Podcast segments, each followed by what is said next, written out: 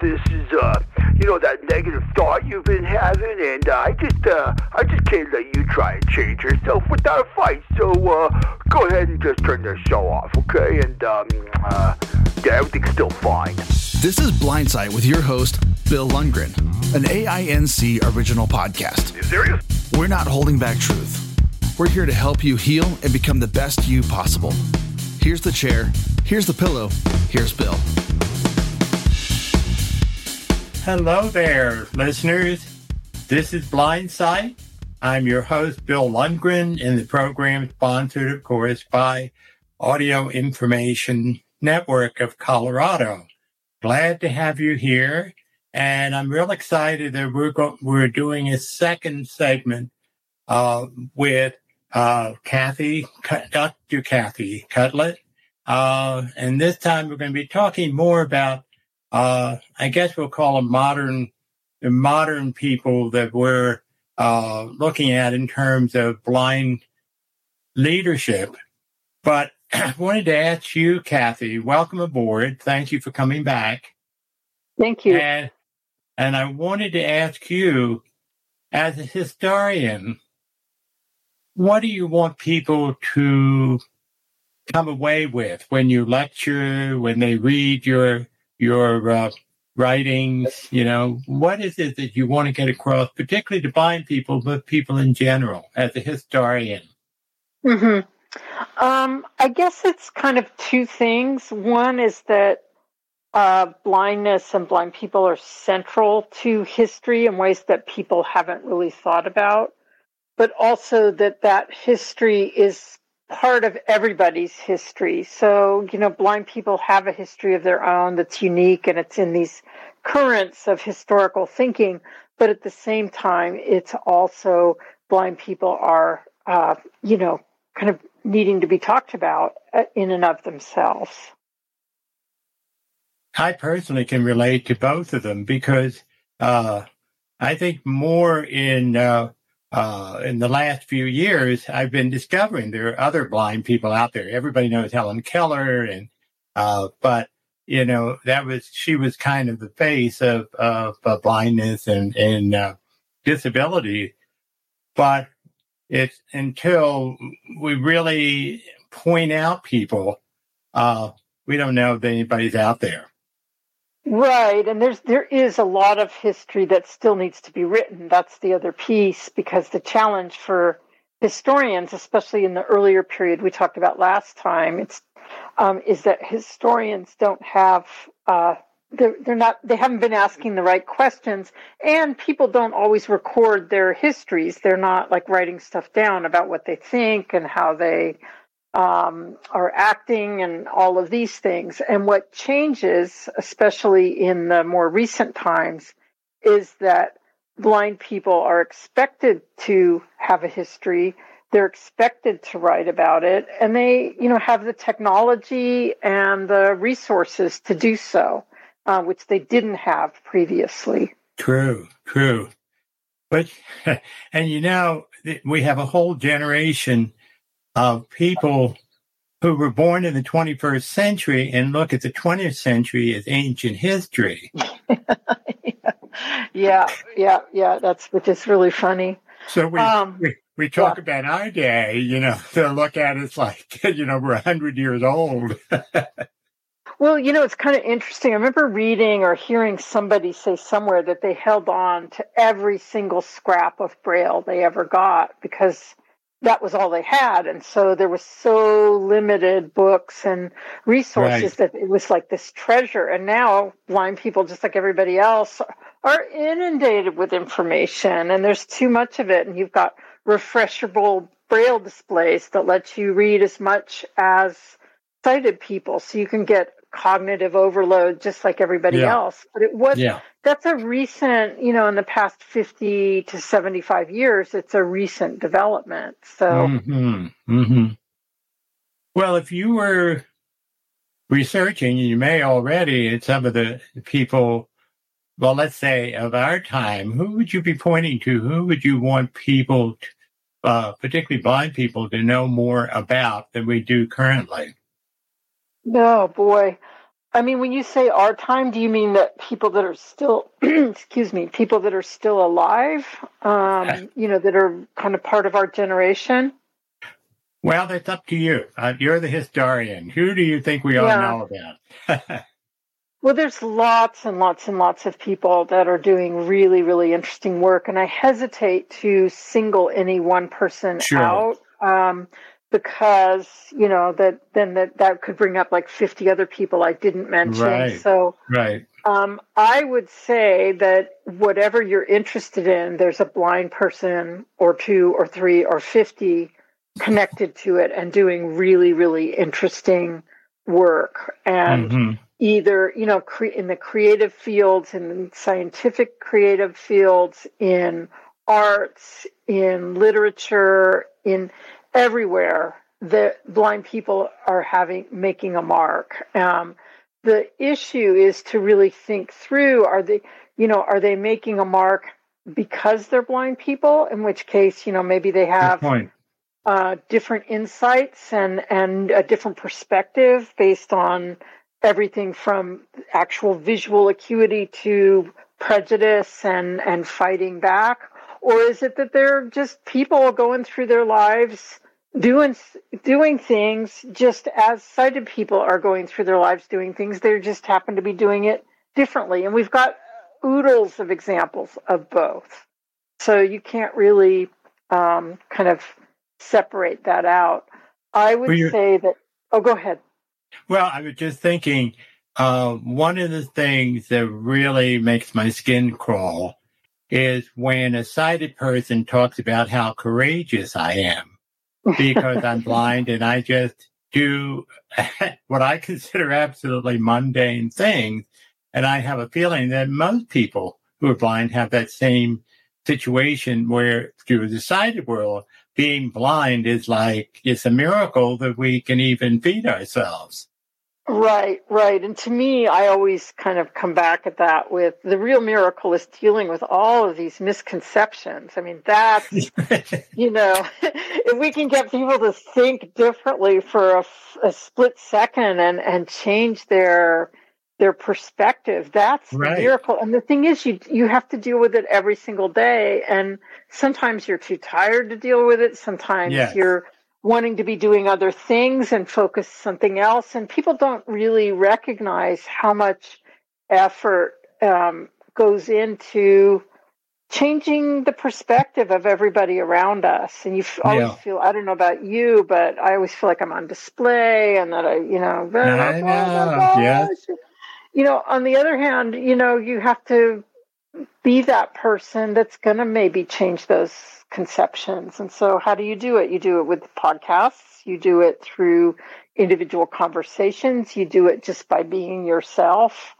Um, you know, and you do it by inventing cool stuff related or not to blindness. You just end up living a life that matters to you and to those around you. And that's like probably the most radical act of all.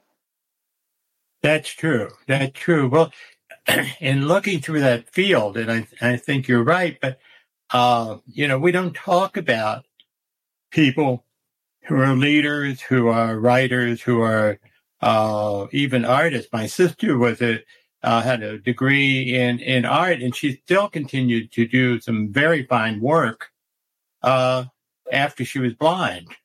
Mhm. Just simply, as you say, as we say, doing it differently. But, you know, is there anybody that's, you know, are there some people who stand out in your mind from your personal, uh, I'll call it prejudice, but particular people that, you know, that you know about who are no longer with us or who, you know, who you would say, boy, you know, I'm impressed with XYZ. I'll put you on the Well, spot. Yeah, no, that is um, Bill Lundgren. He's an amazing guy. Um, yeah, no, I, you know, I'm going to not answer that. I think it's Okay. up to people to discover because I don't really want to anoint a blind person with Sure, some sort sure. of mantle that they may or may not want. Um, you know, I think the idea is for people to find what they love and do dig a little deeper and see if there's a blind person doing it. I mean, you know, here's one Ah. example one, here's one example of maybe that I will give is there's um, uh, Janice Waith, W A I T H, who's a blind archer, and um, you know she shoots archery. She does really cool, you know, stuff. She's a really capable and talented archer and people just assume oh blind people can't do archery and she's out right. there all the time proving that that's not true and she's winning tournaments and um, you know teaching people and you know so again i don't want to hold up the blind miracle person right. as whatever but, you know, if you love, if you're like used to do archery and you're a blind person, look up blind archer. If you used to be a cook, look up blind cook and see what, see what you get, see what comes up and, and, um, you know, open your, your, your mind. And part of it is just learning how to do something that you've always learned how to do with some different techniques and some different, um, emphases and, and all of that. Some of it might mean, even wanting different results from that that you do. Um, you know, there's lots of, there's lots of ways to approach it. I think. But to what you what I'm hearing you say is the first task is to understand that even though you're blind, you can still do whatever it is you want to do. Right. Right. And there might be, you know, there might be adjustments you have to make, but, you know, something yeah. a sighted person moves to a new city, they can't keep doing things exactly as they did it before. They're making adjustments and we don't make a big deal out of that. It's just, it's a new, you have to reorient your thinking to say, look, uh, I just am going to need to approach what I love differently. And maybe I'll discover some new, exciting, cool things that I never thought about before. well, I always like to uh, make my sighted friends a little nervous. I talk about my longing to drive an 18 wheeler. yeah, that's. I usually say stuff.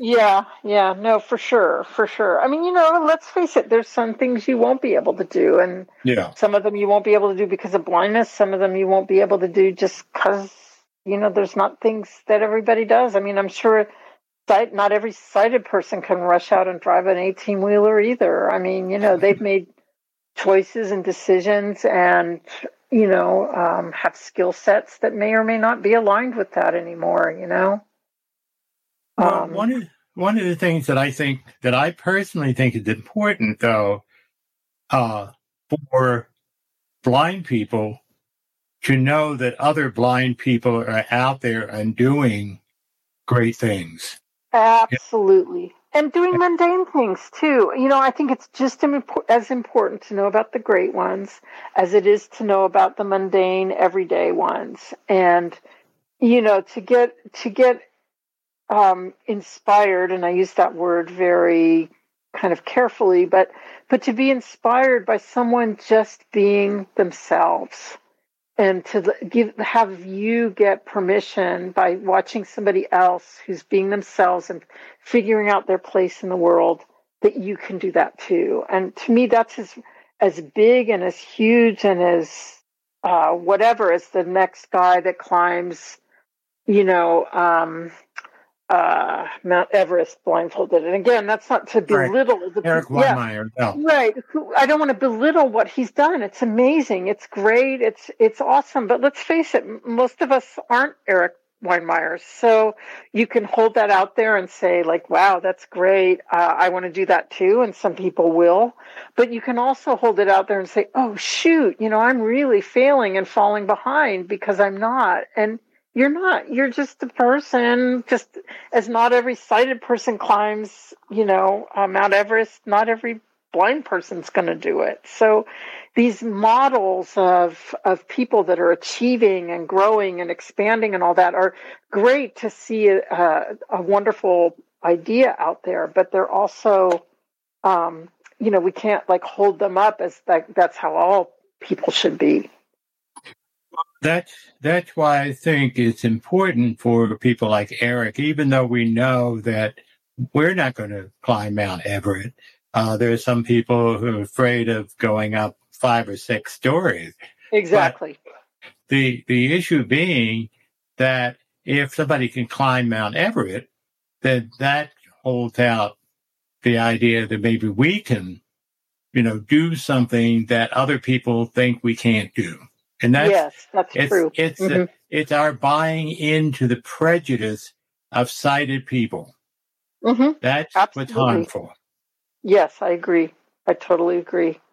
Yeah, it's and it's it's not just sighted people; it's our own internalized prejudices. You know, which you know, let's face it, we grow up in a sighted world and we learn all the rules, all the sighted rules, and you just in, internalize that. Just as you know, everybody that's in a minority population internalizes the majority right. view and kind of puts it on themselves and says, "Oh, I'm not that," and and what's wrong with me, as opposed to saying wow, what's right for me? What can I teach everybody around me? What do I bring that's unique? What, you know, yeah, I've got this thing that's, that sucks sometimes and it's a pain in the butt and all of that. But often it gives me some new set of tools, new set of perspectives, new set of uh, ideas that I can bring to the world um, and add add value. I mean, I think that's the other piece is that people always feel that you're adjusting to blindness, that you're, you know, kind of compensating somehow. Whereas it's never presented as, wow, this is value added. Um, mm-hmm. This is something, you know, again, I don't think everybody should rush out and seek to be a blind person. You know, that's weird and, and unnecessary and probably dangerous and whatever. But why not express an, a desire to understand what unique perspective comes from this? Why not understand that a blind person can teach sighted people how to do certain things? Mm-hmm. I mean, you know, so, you know, I think it's a different way of paying attention. It's a different way of engaging. It's a different way of being a part of the world. And that seemed to be scary for sighted people who, you know, like, uh, uh, like, you know, we're changing, uh, we're changing the perspective and mm-hmm. forcing them to see, to see us in a different light. But the yep. thing is, how do we get the information across? You know, like we have diversity training, quote unquote. But, uh, I just, uh, went to a conference, uh, a while ago, and it was a drug and alcohol mental health conference. And I went around to different treatment uh, programs, and, and, you know, they all have booths. And I said, you know, have you uh, worked with that? You know, what do you do for uh, people who are not sighted? And they look at me blankly because they haven't had anybody who's blind yeah. come into their program. Yeah. And they don't have the first, no, the first thing, and we have to educate them. Yes, there, there are blind people who run into trouble with substance abuse or mental health issues, but this is what you do. And mm-hmm. there, uh, I understand the, uh, at least they talked about at that conference, possibly inviting me, uh, you know, your token blind person to do a presentation to educate the treatment folks as to what they have to do or what they should do. And, you know, it gets something started, not to stand up as a hero, but it's just to say, look, I have a different perspective about treatment. Exactly. Yeah. No, that's, and, that's absolutely right. So diversity has to include that. Diversity mm-hmm. has to, you know, when, when they do diversity or when, wouldn't it be wonderful if, uh, maybe you disagree, but let's say someone is teaching a, a course in literature, would just offhand to say, oh, this happens to be uh, a person, or include in the curriculum some people with uh, different viewpoints in terms of disabilities. Oh, and oh, yeah. you say, hey, you know, not everybody is, uh, you know, is sighted and has a, a wife and two kids and a house with a picket fence. Yep. No, that's that's absolutely right. And the thing is, it's a, what you're touching on is it's all of a bigger piece. It's sort of it's it's related to media. It's related to images that we get in daily life. It's it's related to who we encounter and what what we value in society that allows people that are different in terms of disabilities and other you know, kind of just other differences in general, which overlap with all the differences. Um, you know, it depends on who we are um, kind of exposed to as a society and as a culture. Mm-hmm. And so it starts with media. It starts with just encountering people on the streets. It starts with academic conferences. It starts with classes. All of these things are of a piece that that that all shape what makes us realize how we think about things. And I guess that one of the invitations I offer to people when I'm talking about some of this is I say, um, stop and think for a moment the first time you remember learning about somebody with a disability, of, a, you know, whatever the disability was, or, you know, or the first time you thought about a blind person or the first blind person you ever met and have them just sit with that for a minute and understand what, what was going through their heads and, where they got the images from and you know and i sometimes will press them and say well what about popular culture and a movie and a book and a tv show? You know any of these things. When where did it come to you from? And there's one there's not that many. And two the ones that are there are either like you mentioned helen keller before you know kind of that's the image everybody remembers and retains from school. Um, but there's never like just a cool a cool blind kid that's around that's just part of stuff and you know part of the world. So yeah. we need more of that. Well the thing is if i were to you know say okay well where do the sighted people find find out about these people? If we don't see there's a there's a contradiction in a sense by not we don't want people to talk about it but at the same time the sighted people won't know anything about us unless we put ourselves out there. Mm-hmm. Agreed. Agreed. And, I, and, that's why, yeah, we need histories. And that's where history's really good. If you have a history class that incorporates some of these stories into it, if you have a literature class, like you said, that does that, uh, you know, all of that, that will, you know, it's repeat exposure, but all of it will go in. It'll be a little prick first time and like, psh, psh, you know, oh, that's a touch, you know, and then you come back a few years later, or a few days later, another touch about blindness, another, blah, blah, blah. you know, the more mm-hmm. places that people get these different um, images, they'll eventually, after a certain amount of time, start to change. And most mm-hmm. of that change happens from family members, but that's a huge uh, role for somebody to be you know, engaged in all the time. So. Well, some names that, that of course, popped to mind, uh, and I'm thinking of Bocelli, the uh, opera singer, because mm, he's mm-hmm. out there. Everybody says, "Oh, yeah, right there, they can sing." Now, why they didn't think blind people could sing before, I don't know, but you know that's what people express as surprise and sing well. Right, right. Well, you've and, got Stevie Wonder, you've got you yeah. know all those blues musicians from forever, you know, from a long time, you know, 19th century musicians and others. I mean, you have lots of people that are doing it. The problem is there's this weird connect collective amnesia that people have when they they meet somebody that doesn't meet their expectations. They either make that person be exceptional or they they forget about that piece of them. So it's mm-hmm. it's a mm-hmm. weird it's a weird psychology that people try to hold on to these older ideas. They they they desperate for them, and I don't. I'm not enough of a psychologist to understand why that's the case, but it definitely is. For people, I know for myself, I never advertised that I was a blind therapist. Mm. And mm-hmm. so people would come in and during the course of our first session, uh, some people would say, Oh, are you blind? And, you know, my usual response, yeah, the last time I checked, yeah. And, and then we go on back to, back to business. Mm-hmm. Uh, you know, in other words, to treat it that it's nothing special and that helps them to feel more comfortable. But people are uncomfortable with something that's different from them. Oh, for sure.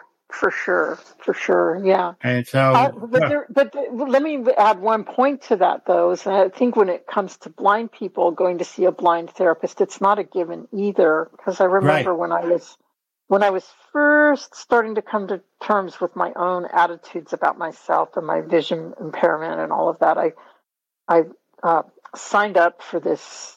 Um, uh, I guess it was the Center for Independent Living in Berkeley. So they and they uh, um, made me uh, made it possible. They introduced me to a blind counselor, and I went in there, and she, there she was with her dog, and she's just sitting there with her glasses, and her, I just about passed out. I was not ready. And mm-hmm. I, you know, my prejudice about myself ran so deep. I was ready to flee. In fact, I might have, and I never went back. And you know, the, the envelopes would arrive in the mail that said something about blind this or blind that on it. And I was, I was mortified. I felt like this big stigma X was on my house, you know.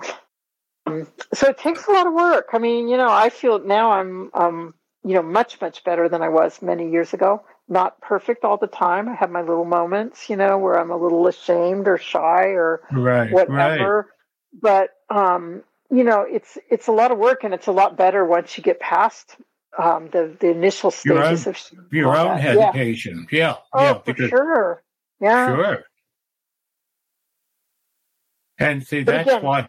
Yeah, I'm sorry. Again, I think history and literature and all of these ways that people learn about others in society and life, all of those will help it's just we don't have any of them except for like really awful ones mostly you know. It's changing. Mm-hmm. there's a lot now a lot better literature. There's i mean even as as a starting place the new york times series on disability um, uh, where i've published a couple of articles they they have some good stuff on you know all of blind people and and disability in general. And it's it's great to meet other people I recommend the Kernel books from NFB, um, and I don't know how they're distributed anymore. Um, I think they're online. I don't even know if they're still published, but each one is a little. It's filled with these little vignettes of people uh, overcoming prejudice, blind people overcoming prejudice of, of themselves and of other people. And it's a little,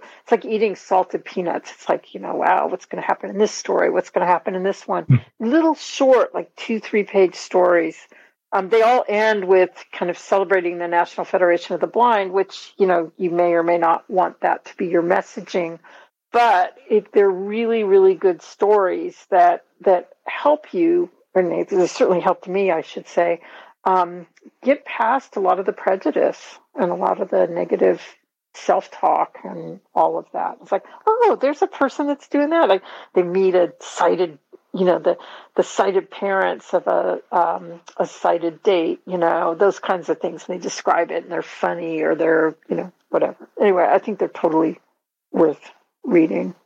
That'd be a good resource if they're still uh, available through the NFB, because again, yeah. somebody has to kind of wave this and say, "Hey, you know, we're we're like the rest of the world."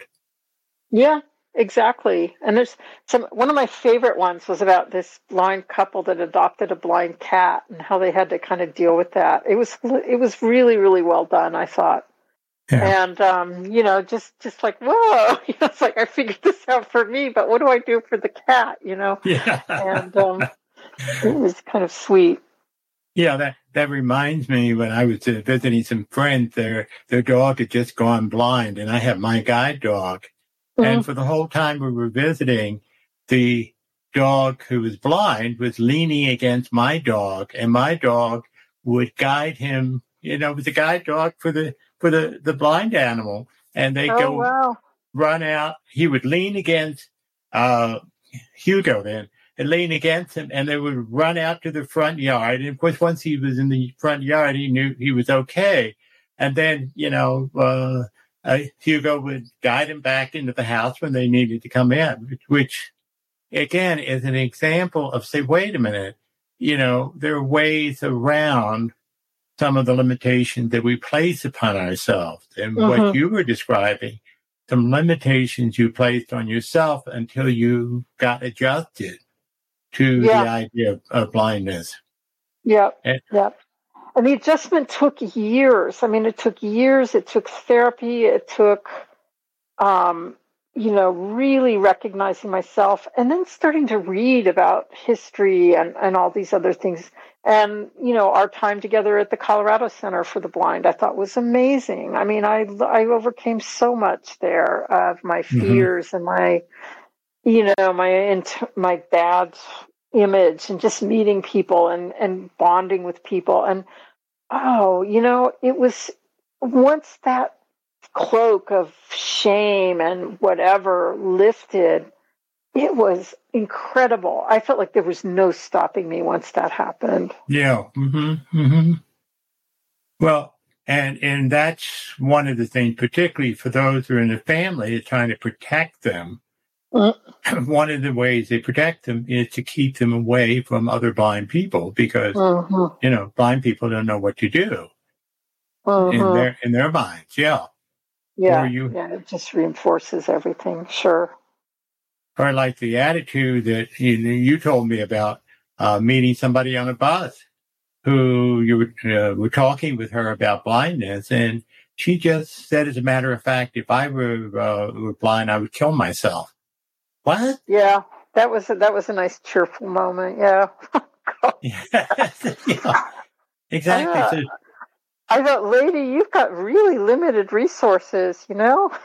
Yeah. Maybe it's, I'm sorry for you. I was really, you know, I I genuinely felt sorry for her. I, I know she was trying really hard to feel sorry for me because of whatever, but wow. I mean, I think my pity ran way deeper than hers. Well, maybe not. Maybe it's a different flavor of pity. I don't know. different know. Flavor, but, yeah. But but you see that that's the other piece. We don't want people to feel sorry for us unless it's to you know, I have to admit there are sometimes I use that a little bit to get some things that I want.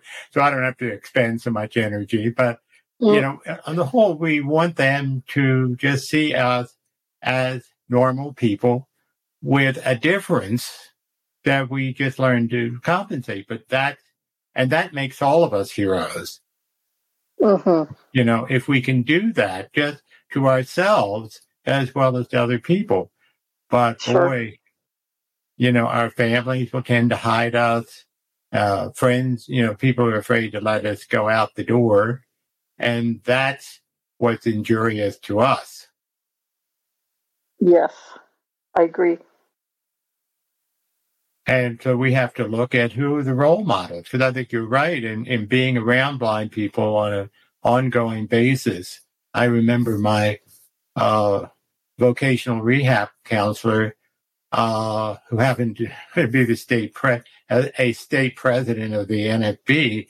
So he was, which I knew nothing about at the time, but he said you could stay in Philadelphia and they'll teach you how to make a casserole and take you out with white cane out on an empty parking lot. Or you can go to a program where you immer- a training center where you immerse yourself with other blind people, with blind instructors, with and and oftentimes that's the only way that we can we can learn uh, a different attitude and have a different attitude. But again, and also find out who uh, who is out there who making things happen. Even yep. though uh, I say, in addition to being blind, they're making things happen, and that's that's right. that's, that's why I'm I'm kind of uh, pushing you a little bit to say, okay, who's an example in, uh, you know, in, in some, or someone who you particularly, uh, know that I won't say as a role model, but just an example that people can find out. We can talk about Homer, you know, he, okay, he all right. You push, push, push, push. All right. Um, sure. I, I, I, recommend that people check out Thomas Reid, R E I D. He has a podcast called Reid My Mind Radio, R E I D, My Mind Radio. It's fantastic. He's, you know, pushing all sorts of edges, all sorts of limits, and he's just smart and he's a great interviewer too. Um, and I think he's, you know, tackling a lot of these issues that, that you're recommending. And he, he's got a whole stream of people coming on his show all the time, and I guess I was one of them, Truth in Advertising. But um, he has, uh, you know, lots of people that he introduces you to that are these leaders and are these people that are pushing, mm. um, pushing the envelope and pushing, um, you know, just pushing you to think about it all in new ways. And they're they're fun. And he's, like I said, he's a great interviewer and really savvy about getting people to talk about themselves and their and who they are and what they're doing. Mm-hmm. Um, and it's that's very a, warm and yeah. And that's a good resource because that that is really if we can move uh, in this in this day and age, move blind people, people who have blindness, uh, to the forefront, at least to our own community, and say, look, you don't have to hold yourself back. And that was one of the advantages of the training center where the instructors are blind. They would say, oh, we don't have to be sighted to survive, or we mm-hmm. have, or we don't have to accept less than. And that's where, you know, just even the, the people who, uh, you know, are not well known names are, and, and each of us can be role models for other people who are, uh, uh, suffering from blindness or in the process of losing their sight.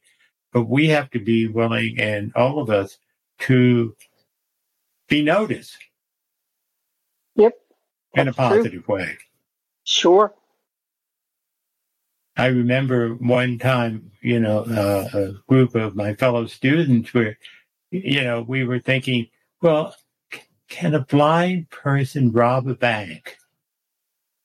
And we went round and round figuring out how we would do it. We, we, revolving doors were a problem. And I said I would have to change the color, you know, dye my dog's hair differently so he wouldn't be recognized. But while it's funny, it still says, okay, wait a minute. There is a possibility we can do it.